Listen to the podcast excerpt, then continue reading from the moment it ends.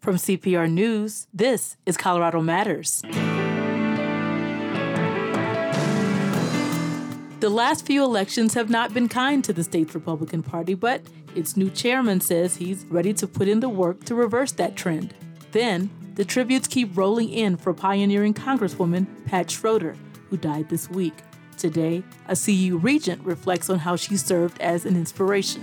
And later, there are thousands of Irish miners buried in unmarked sunken graves in a Leadville cemetery. You could be walking along and look down and say, oh my goodness, I might be standing on a grave.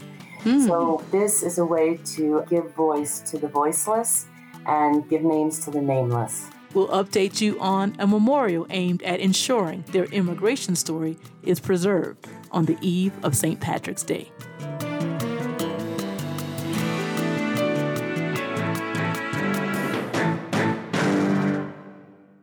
As a member, you play a powerful role. That's because the stories, voices, and music you hear on C P R all begin with your support. Make a difference for your neighbors and your fellow Coloradans with your gift now at C P R dot org. This is Colorado Matters from C P R News. I'm Chandra Thomas Whitfield. The last few elections have not been kind, to say the least, to the state's Republican Party. So it's safe to say that its new chair really has his job cut out for him if he wants to reverse that trend. C P R public affairs reporter Benta Berkland joins me now to talk about that. Hi, Benta. Hi, Chandra. Benta, Republican Party officials met last week to pick a new chair, and they selected Dave Williams for the job. What should we know about him? Well, Williams is a former state lawmaker, and he lives in Colorado Springs. He served six years in the State House. One key thing to note about Williams is that his ideology comes from the most conservative part of the Republican Party. He spearheaded an effort to audit the state's election equipment after the twenty twenty election. He ran a lot of anti-abortion bills at the Capitol and, in general, has pushed the party to take more confrontational and strong stands on a lot of social issues. And then, just to give you a sense of where he falls politically, Williams unsuccessfully primaried Congressman Doug Lamborn from El Paso County last year, running to his right. And Congressman Lamborn is a very conservative lawmaker. And during that race, Williams tried to use a political anti-Biden slogan, Let's Go Brandon, to appear as his nickname on the primary election ballot. But a judge rejected that. Hmm. What did he say he wants to do as party chair? Like, what was his pitch to get the job? Well, you mentioned this, but a little more context here that Republicans are coming off of several cycles of deep election losses. They have fewer members in the Colorado legislature than at any time in state history. Mm. And Democrats now hold every statewide office. And the last time Republicans won statewide office was in twenty fourteen. So, and registration is lagging. Members of the Republican Party are really looking now for ways to reverse course, turn things around, begin to start making gains. So Williams pitched going on offense and releasing what he said will be the full potential of conservative grassroots. And he said he doesn't think the problem is with the G O P brand or Republican policies. He blamed what he referred to as the fake news media, failed consultants, quote, crooked politicians, and he thinks too many Republicans apologize to Democrats for what the party believes and for core conservative values. And how he phrased it was that he would be a wartime leader. Did he say anything concrete about what he wants to do as party chair? One big thing he ran on is closing primaries to unaffiliated voters. So in twenty sixteen, Colorado voters approved allowing those who are unaffiliated to participate in the primary process. And Williams thinks only Republicans should choose their party's nominees and that opening it to to more people can lead to meddling. Mm. So he blames unaffiliated voters for selecting more moderate candidates this year, like U S Senate candidate Joe O'Day and Pamela Anderson. She ran for Secretary of State. Both of those Republican candidates went on to lose. I, I would say, though, that Republicans are divided on his approach to primaries. I talked to Dusty Johnson on Saturday at this meeting, and she's the G O P party chair in Morgan County. That's on the Eastern Plains. She said she likes that unaffiliated voters can participate in these Republican primaries. She said she wants to include people who may be conservative, but just not an official party member. We don't want to be closed doors. We want transparency. I like the open ballot because, you know, we have independents who don't know, but they can be very much Republican at heart.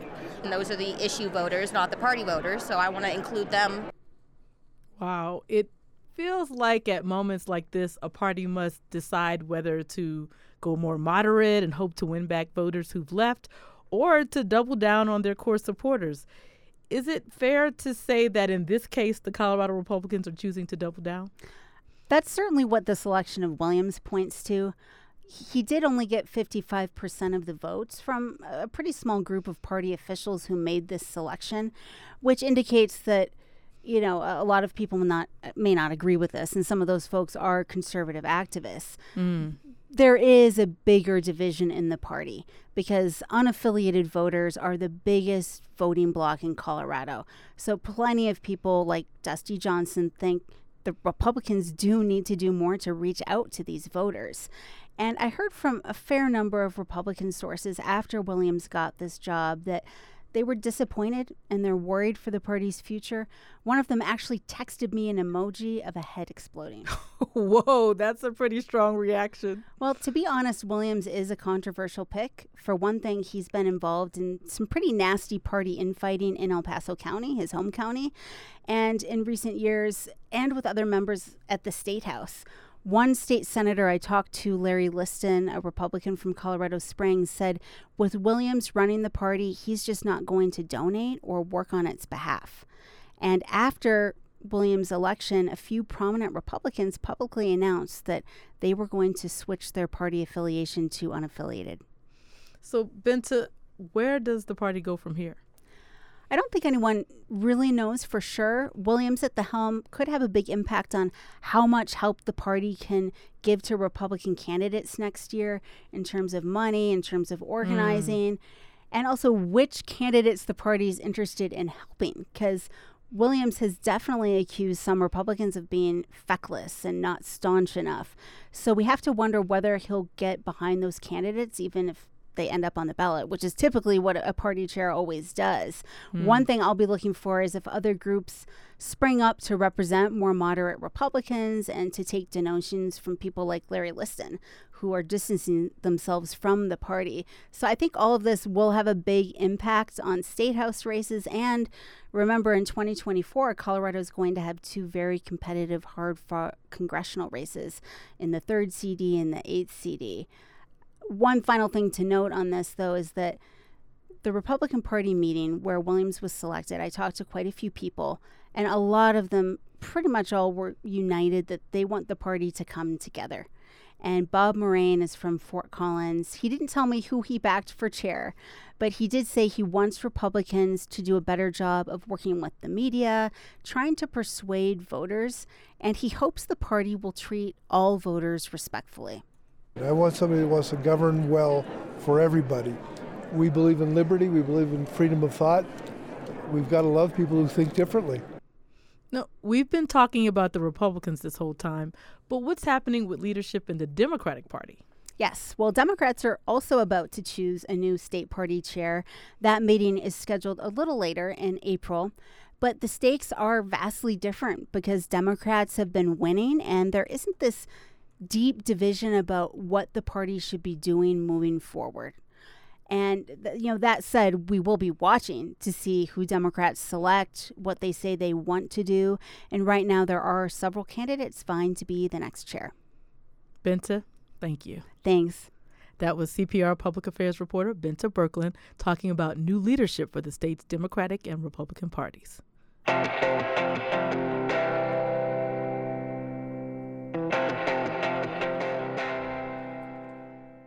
We continue to remember Pat Schroeder, the first woman elected to Congress in Colorado. She served twelve terms in the U S House. Schroeder died Monday at the age of eighty-two. Her legacy lives on in those she inspired, like Wanda James. The C U region and local business owner remembers Schroeder as being a steady hand through her own political career. She just always reminded reminded me that, A, there was a reason that I was in the room, um, that you're doing a better job than you think that you're doing. And, you know, you just keep pushing forward. She was such a beacon for women, I suppose, you know, because it's just, uh, I don't know. I, you know what? She's just a damn good friend, gave hell of advice, and was always there for a good laugh. I mean, she was just incredible when it came to what leadership meant. James managed Jared Polis's campaign for Congress and was appointed to a national finance committee by former President Barack Obama. She and her husband were also the first Black Americans to own a cannabis dis- dispensary. James now sits on the Board of Regents for the University of Colorado. She told Colorado Matters she'll also remember Schroeder for her sense of humor.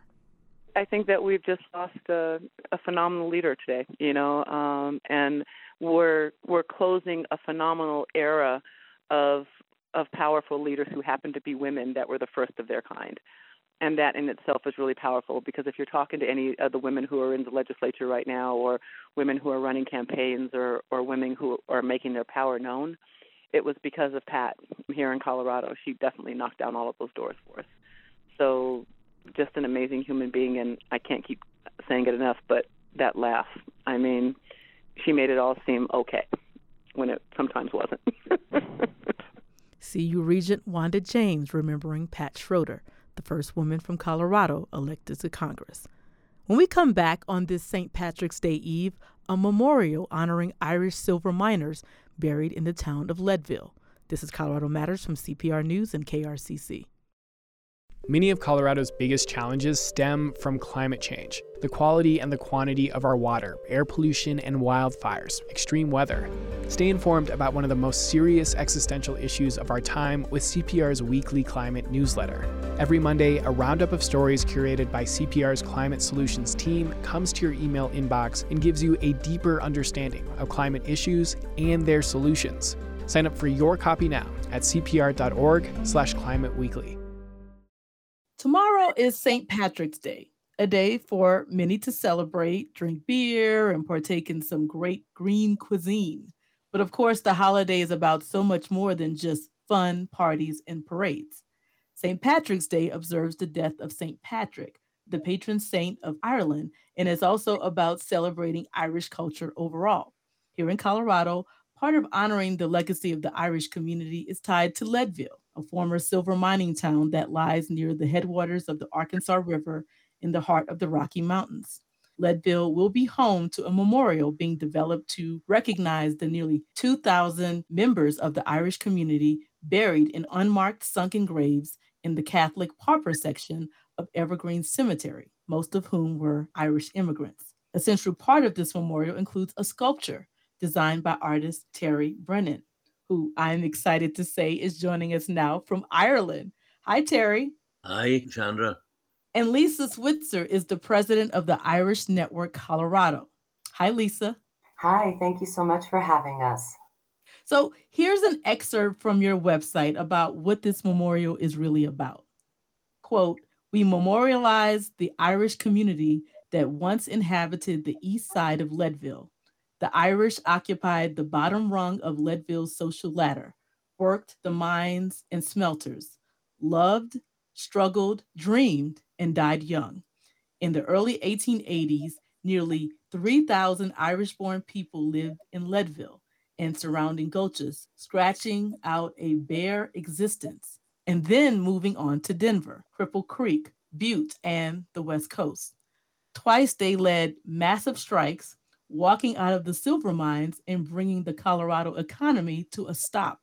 They demanded a raise from three dollars to four dollars a day, an eight-hour workday, better safety codes, and the right to organize a union." So, Lisa, really, in many ways, it seems like the inspiration behind this memorial is a lot about history, D E I, which of course stands for diversity, equity, and inclusion, and social justice. Yes, that's very true, although I'm not sure we started out knowing that would happen, but it has become that.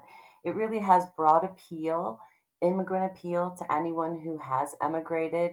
Most of the people who came here came from West Cork in Ireland, in Allihies, and they emigrated through central Pennsylvania and came across the Mississippi and then up to Leadville. They were uh, very poor and lived in very harsh conditions, and really struck the mines a couple of times in order to try to rectify that.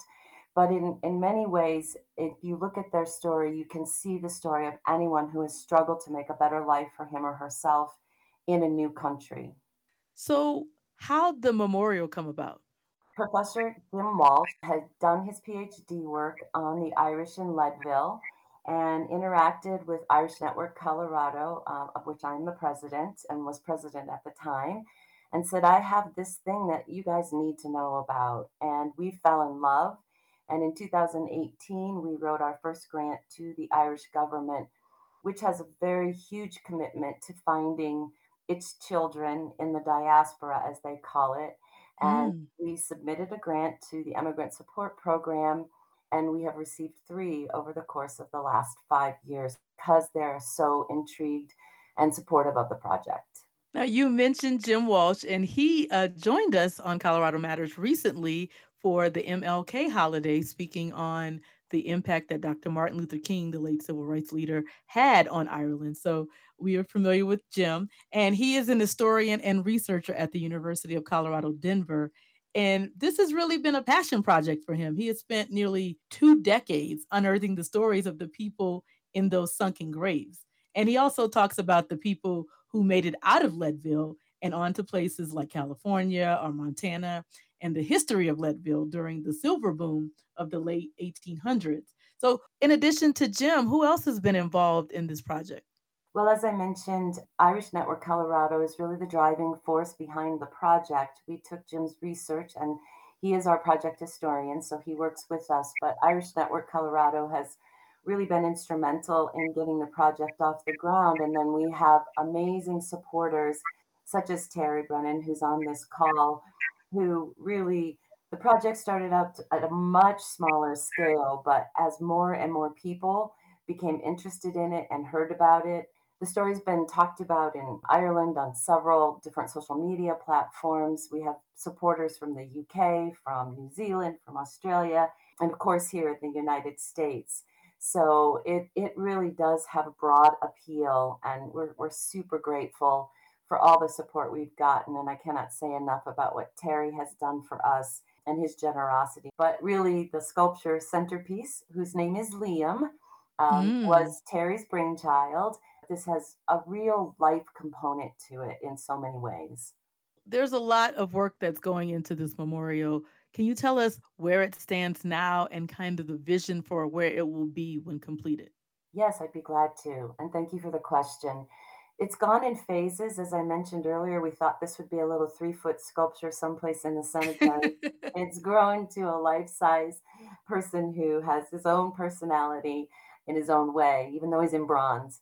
Um, we are going to, in September, unveil the really the final project and the larger elements. So there's a spiral walkway that leads you up to the centerpiece. We wanted people to have a real experience when they go. The cemetery is beautiful. It's quiet and a little bit eerie and melancholic. And so it's it's lovely. And there will be an education component that's very, very important, so that people all over the world can go to our website, click on a Q R code, see if their people might be buried there, learn about the story, make donations. Um, and we promised the Irish government that we would use their money in a way that we could educate about their children who came here to make a better life and, and often died in the process of doing that. Now, Lisa, you mentioned the sculptor, Terry Brennan. What would you say inspired your sculpture? Um, it designed itself. It, it, it really wasn't that difficult. It was just, even though we came up with a few different uh, sketch options to begin with, but um, in the heel of the hunt, what we finished with was something that was just sort of culturally appropriate for where it is and what it represents. What do you want people who view the sculpture to take away from it and feel when they take in the sculpture? Um, good question. I think that uh, Irish people have a tremendous reverence generally for its culture, for Irish culture, and that's basically what the substance of it is. And that's the idea that I think it, it puts across. How did you get involved in this project? It was a natural thing in a way, because I've been going down to West Cork for the past forty years on an annual basis, down to the little village that Lisa referred to, Allihies, where there was a mine down there, a copper mine, and that mine closed one Sunday morning. And you had five thousand miners down there were told that there was no work for them on Monday, and the mine was closing. And the reason it was closing was because the price of copper globally plummeted. And the reason it plummeted was because they found easier available copper in, in the United States. So the, the irony of it is the thing that forced the closure of their mine was the thing they all gravitated towards by emigrating to America. Lisa, what does the sculpture mean to you?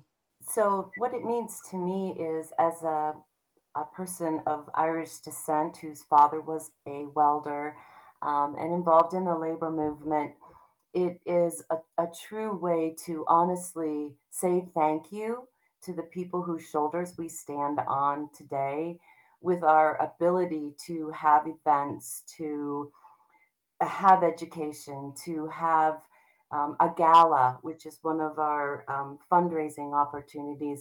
Most of the people we're talking about would have, if they were there, they would have been working in the kitchen.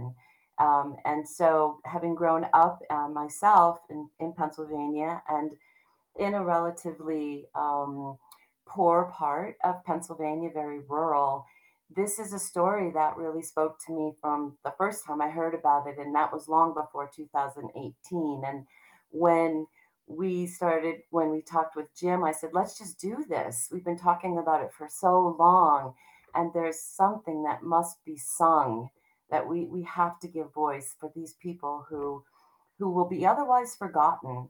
And if you get a chance to go to the cemetery, you'll see that the graves really are sunken and unmarked. You could be walking along and look down and say, oh my goodness, I might be standing on a grave.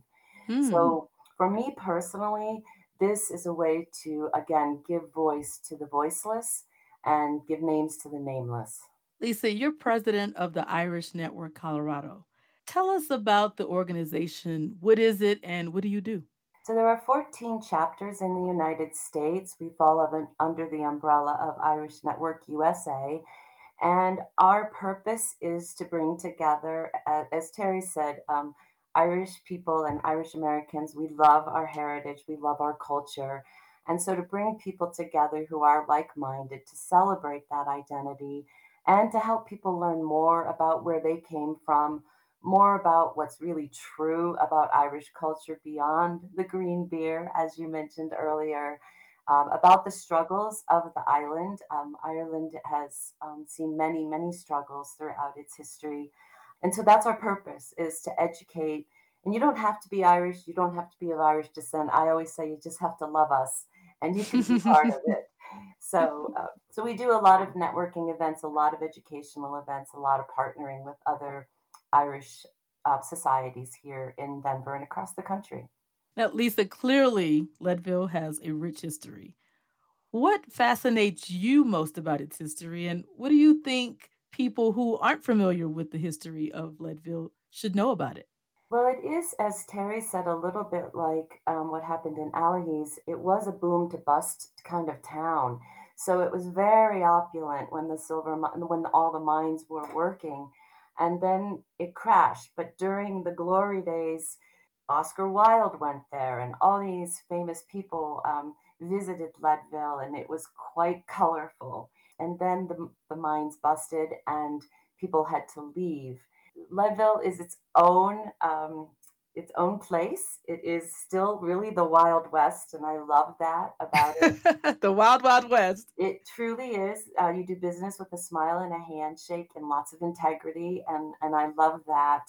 And and it's still very, um, um, what's the, not ostentatious.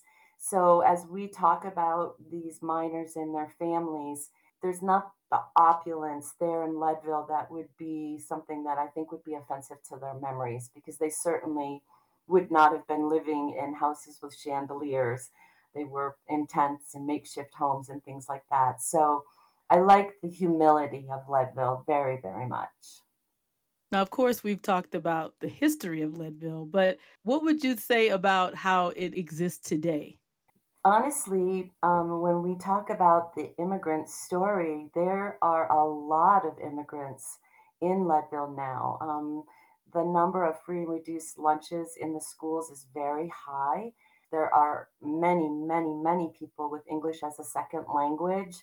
So again, it goes back to this memorial.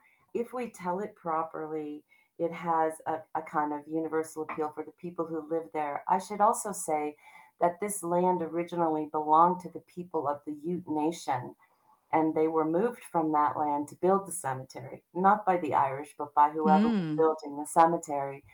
So we do honor the Ute Nation when we have events there, and we've actually invited one of their elders to come for the two events we have had up there, so that we are being respectful of the people who are moved from that land to make room for people who are moved from their land because of the work situation that Terry pointed out. So Lisa, there's a ribbon cutting ceremony happening at Evergreen Cemetery in September. Tell us more about what's going to happen at that event. That event will be the final piece where we have the acrylic walls of names. So again, going back to the to our commitment to name the unnamed. There will be panels, acrylic panels, that have the names of the eleven hundred people we do know who are buried there, their mm. names and their birth dates and their death dates. And then we will have educational kiosks that will allow people to scan a Q R code and go to our website and learn more about the project.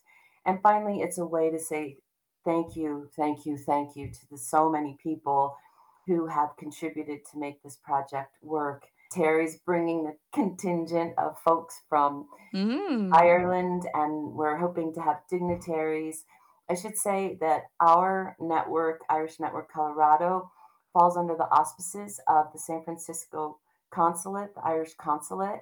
So uh, they've been very, very supportive of us also, and they will be here. And then hopefully local dignitaries who we're inviting will also attend. The memorial obviously is a work in progress, and there will be this September event. So if someone wants to see the memorial, how do they do that? Well, you can go to our website and you'll see renderings and you'll see recent pictures um, now that Liam is in place. The big event is actually on September sixteenth. We have our events up there in September on that weekend because it's halfway to Saint Patrick's Day. So it fits very nicely with Saint Patrick's Day now. Mm. And the big event will actually be the ribbon cutting itself with the ceremony uh, and the commitment will be on um, Saturday, September sixteenth, and it's open to the public. Lisa, Terry, thank you for joining us. Thank you so much for this opportunity. We really appreciate it. And Chandra, remember the last time that this happened, the French put a statue on, this, on the Hudson River. Thank you so much. Yeah. Thank you. Lisa Switzer is the president of the Irish Network Colorado, and sculptor Terry Brennan is a Dublin native who joined us from a mountain village in Ireland. They spoke with us about the Irish Miners Memorial Project at the historic Evergreen Cemetery in the mountain town of Leadville, which recognizes the more than one thousand Irish immigrant miners who are buried there in unmarked graves. This is Colorado Matters on C P R News and K R C C. For the first time in many years, Denver voters will choose a new mayor. That's just one of the many things on Denver's ballot. Everything a Denverite needs to know before ballots are due April fourth, all in the twenty twenty-three election guide at denverite dot com. Ballots for the Denver election hit the mail earlier this week. Among the key races voters will decide on is mayor, a role that will have impact well beyond city limits. Seven of the mayoral candidates took part in a forum hosted by our sister publication, Denverite. It was produced with the help of nonprofits focused on underserved communities. C P R's Nathan Heffel and May Ortega moderated. Candidates had a fixed amount of time to answer and two chances to rebut. Here's an excerpt. Starting with Lisa Calderon, where do you see environmental racism playing out in the city, and what will you do about it? Uh, so I uh, lived in the West Ridge Projects um, and have been a north sider, east sider, west sider, lived in Montbello, and those places have been historically redlined, including with environmental racism in terms of the, our air, our water, all of that. Um, as a co-chair of the Latino Forum, I also um, led us in joining a lawsuit with the neighbors at G E S uh, because of our air continuing to be poisoned. I mean, the fact that we have Suncor spewing this uh, poison into our communities, and they barely get a slap on the wrist. So I would be a mayor to stand up to big environmental polluters, uh, but also the fact that, you know, we have to restore the South Platte. And I walk it. I walk it regularly. It is not drinkable, fishable, swimmable, um, and that is, we know our rivers are our lifeblood of all of our communities, so we need to do a better job of taking care of them. Thank you. Kwame Spearman? This is probably the only time I'm going to say this tonight. I agree with everything Lisa just said. And so he, here's what we're going to do on top of that. We're going to have a neighborhood approach for this. The reality of the situation is that we have just looked to the other side. And if we have a neighborhood focus, we can actually have goals in place for it. Secondly, we've got to use the E P A here to our advantage. This is something that we should be doing at the state level. So once again, I will respectfully ask my friends, what have you been doing on this issue for the past decade where it's been terrorizing G E S moving forward? The last thing that I will say on this is this is an area where economic development is absolutely key. We should be leading on the green economy. The best thing that we can do to Suncor is we can put them out of business. And Denver has the possibility to lead with green. That's everything from a micro mobility throughout our best neighborhoods to having city buildings that are not using the type of natural gas and oil that they are today. We should lead on this. We should do it through our neighborhoods, and we should acknowledge that this is a remnant of racism. Thank you. Chris Hansen. All right, thanks so much, Kwame. Thank you for that setup question. Uh, what have we been doing? Colorado's been leading. I've been leading in the legislature. While you were out of town, we passed historic legislation. I passed the bill to end coal-fired power in the state of Colorado. So it's not just neighborhoods. We got to close the coal plants to get rid of pollution. I led the effort in twenty seventeen to run the first just transition bill. We have environmental justice office because of the work that I've done at the state capitol, both dollars and a real approach that Colorado is leading around the nation. And finally, the giant opportunity for Denver and for the next mayor is to rapidly accelerate electrification. The I R A and the federal legislation, the state legislation I helped put in place, it's billions of dollars. It's tens of thousands of green jobs. It's a massive opportunity, a once-in-a-lifetime opportunity for Denver if we have the right leadership in City Hall, and that is exactly the work I want to do on your behalf. So, Chris, you know how much I love you, and I think that if you'd spent more time in G E S and you'd spoken to the people on the ground, you'd know that they are not satisfied with the work that you've done. And quite frankly, this is a change election, because we are not going to accept politicians who come here and just list off all of the things that they've done when you go home and you don't see the effect of that. That's not how it works if you're a small business owner. When that happens, your business goes out of business. So respectfully, maybe go into the neighborhood, talk to the people, and come back before you t- tell us all the things you've done for them. Thank you. So my answer involved the progress we've made and a clear vision of how we can continue to make more incredible progress in this city and in this state.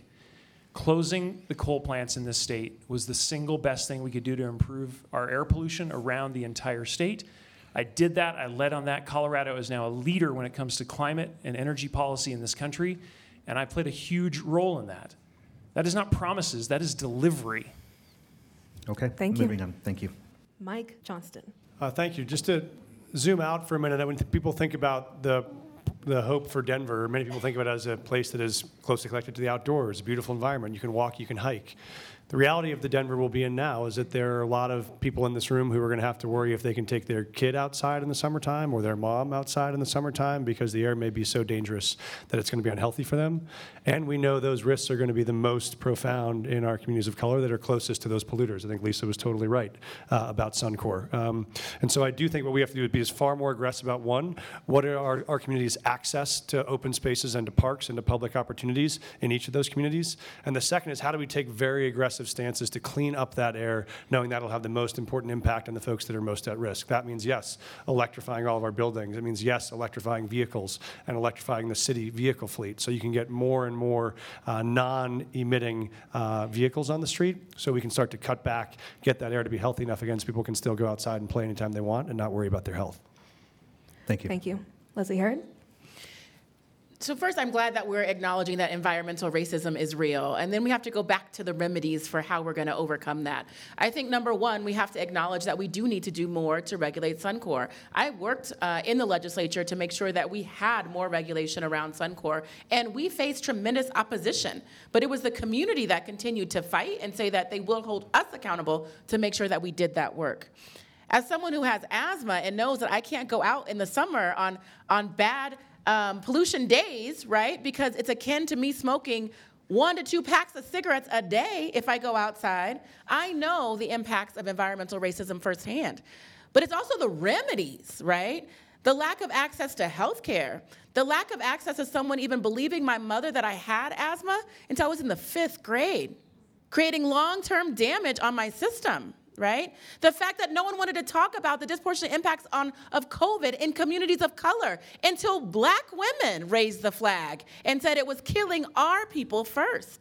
Thank We've got to make sure that our health outcomes also are, Candidate and our remedies align with the communities that are disproportionately impacted. Thank you. Thank you. Debbie Ortega. So I want to talk a little bit about some of the things I have done and, and would continue to do. So the Asarco cleanup of the G E S neighborhoods. I led working with the communities to, essentially, it ended up shutting down that business. It was the largest property damage settlement in the country at that time. And people had their soils cleaned up on the I seventy project. Once my colleagues made a decision they were going to support the mayor to move forward with the I seventy project, I worked to make sure that we submitted forty pages of comments to mitigate the impact of the I seventy project on those neighborhoods.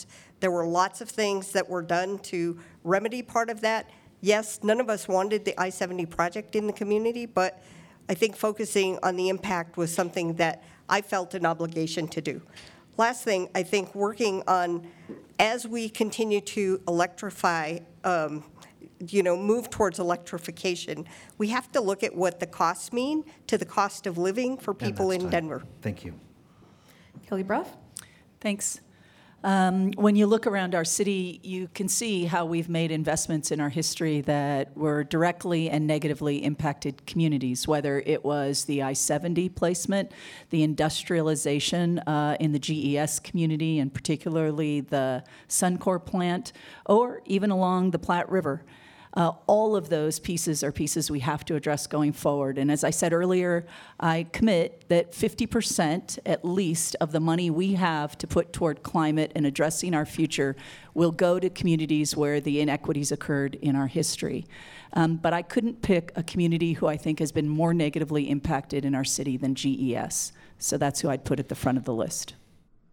An excerpt from the People's Forum, a Denver mayoral candidates forum produced by our news partner, Denverite, and moderated by C P R's Nathan Heffel and May Ortega.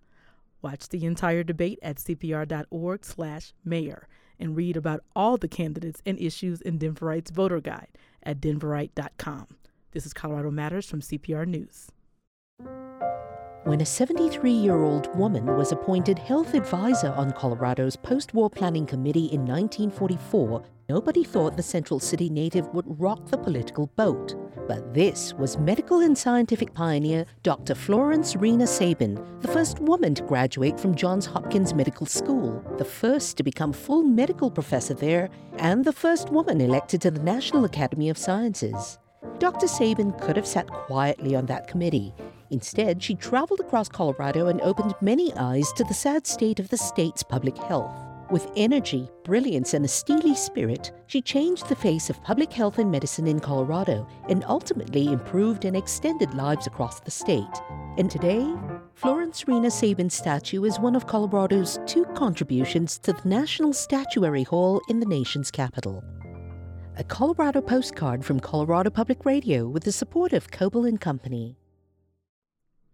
Oh, Danny Boy, the pipes, the pipes are calling from glen to glen and down the mountainside.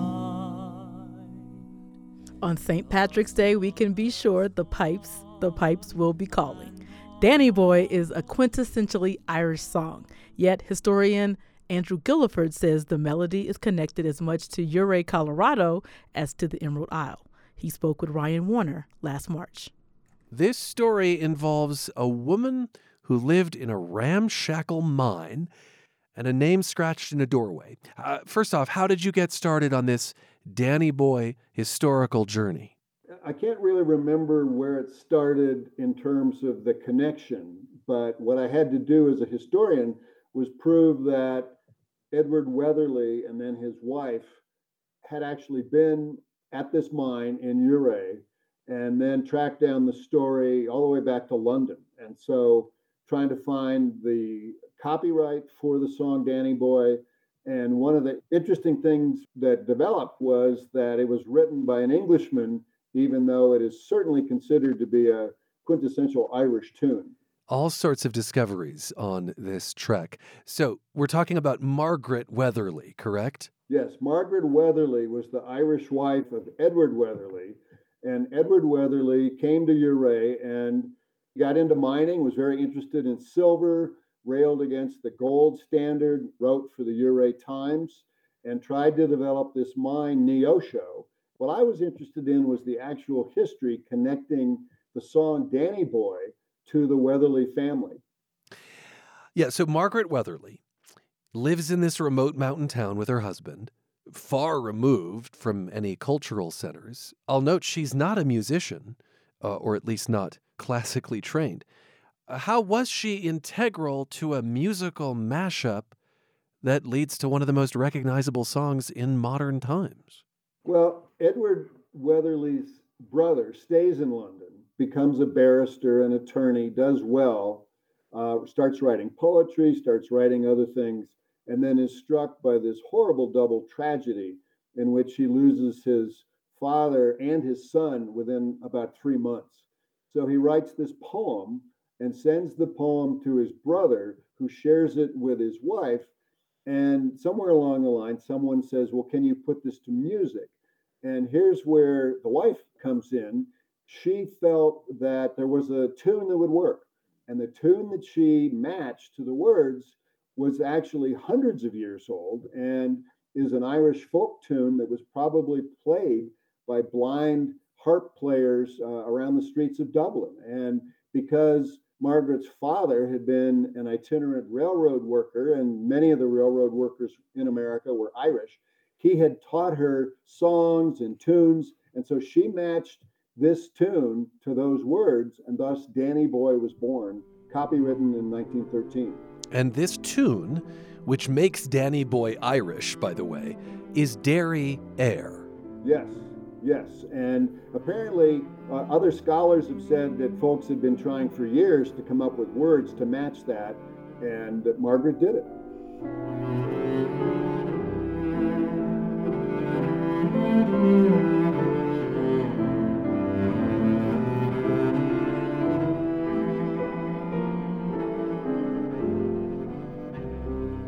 Okay, more about how the tune of Derry Air is lended to Danny Boy. But the first question you raised was really trying to find solid evidence that the Weatherlys uh, had been, and Margaret in particular, uh, had been in the area and uh, at this mine. And, and that's where this name scratched in a doorway comes in, right? Absolutely. So I went up to the mine. It's kind of an interesting route to get to it. I went with the archaeologist, and her house had been destroyed. So we knew that you know, we wouldn't find anything of the Weatherlys, no private possessions of any sort. But we were at the bunkhouse and looking around, and I happened to uh, look in the doorway, and here she had penciled her name and the date in nineteen twenty-four. And so that was the historical link that linked the family to the mine, and then basically the mine to the story. And what happens is the brother never acknowledges the role of his sister-in-law, huh. never says that she had provided the music, but sort of, I guess, out of uh, some sense of guilt, continues to help Edward Weatherly by funding the mine, by providing him British pounds, which he spends on dynamite and workers for a silver mine that is never going to pay off. So there's a double tragedy. There's the tragedy of Danny Boy in the song, yes, which is really about losing a father and a son, and then the tragedy of investing in a mine high up on a ridge in Colorado that's never going to pay off. Well, and then the third tragedy, which you've hinted at there, which is that Margaret Weatherly really never gets credit for putting music to Danny Boy, or the right music. Correct. There's a, a great-grandson now who's written a book about Danny Boy who's trying to sort of correct that and give Margaret the credit she deserves. Danny Boy became an instant hit after it was published in nineteen thirteen. It became the quintessential dirge for soldiers who died in World Wars One and Two. Were you able to determine, like, if Margaret ever sang her song around Ouray, or if she ever heard it performed and, and said, that's my song? I'm not sure she ever heard it performed, but I'm sure that it was. All of the Colorado mining camps had a strong saloon culture, and the Irish were right there with the Germans and the Northern Italians. So I'm sure it was played in Ouray. I'm not sure what saloon, but I think this is really important to Ouray history, that this is a world-famous song and the story of that mine and that this couple, and the couple's marriage ends in tragedy when the husband dies in the Great Depression. Margaret loses her sanity and is uh, tended to by the citizens of Ouray, but eventually goes to the state insane hospital in Pueblo and dies there. Oh. And then the books, the archives from the family is at the University of Colorado Boulder, and I was never able to get to those boxes. I'm not sure what's in there. I'm sure a lot of writings from Ouray, and then the husband's obituary that ran in the Durango Herald. So there's plenty of tragedy all around. Sounds like a dare for a graduate student in history to me, Andrew. Yes. Yeah. Good idea. You know, to just highlight how exceptional Margaret Weatherly is. Over the years, others had tried to put lyrics to Derry Air. They were like, not great, failed. Would God I were the tender apple blossom. Oh, shrive me, Father, haste, haste, and shrive me. Shrive, uh, apparently meaning absolve me, give me penance. Uh, evidently, no one thought of Fred Weatherly's The Pipes Are Calling, except for Margaret up in her lonely miner's cabin. Uh, this song has been covered by everyone from Roy Orbison to Elvis Presley to the Muppets. I got me boy, I got me boy, I got me boy, oh Danny boy, oh boy, oh boy, oh Danny. Is there a version that you like, Andrew? I, I, there's many versions of this song, but there's a story I'd like to add. Yeah. And that is, and that is I did have an Irish uncle uh, who was my Uncle Sam. We all have the Uncle Sam, but I really had an Uncle Sam. And uh, he was in the military. When he passed away, those of us who were pallbearers were asked to come and uh, make sure the funeral was well attended. But then we had to have a wake. He was Irish. And so he had a specific cassette full of music that we were supposed to play, including, of course, Danny Boy, and then two bottles of whiskey. Uh, one was Scotch whiskey, and the other was Irish whiskey. And the rules of the wake were very specific. Those men of us who had been pallbearers had to put our arms around each other, stand up in my Uncle Sam's living room, and not sit down until we had finished both bottles of whiskey. And by that time, we'd heard Danny Boy several times. We were crying. It was a memorable, memorable wake. And a testament to just how integral this song has become, a song I didn't know until now, Andrew Gulliford, that has Colorado connections. Thank you so much. Thank you. Fascinating. Andrew Gulliford teaches history at Fort Lewis College in Durango. He spoke with Ryan Warner last Saint Patrick's Day about the Western Colorado connection to Danny Boy, performed here once again by Colorado's Face Vocal Band. Oh, Danny Boy, the pipes, the pipes are calling from glen to glen and down the mountainside. The summer's gone and all the roses falling. It's you, it's you. Must go and I must bide, but come ye by. And that's Colorado Matters for today, with thanks to my colleagues who make me feel that I have the luck of the Irish. Tyler Bender, Carl Bielek, Anthony Cotton, Pete Kramer, Andrea Dukakis, Rachel Estabrook, Michelle Fulcher, Matt Hers, Tom Hess, Michael Hughes, Chris Ketchum, Pedro Lumbraño, Shane Rumsey, Ryan Warner. And I'm Chandra Thomas Whitfield. This is C P R News and K R C C.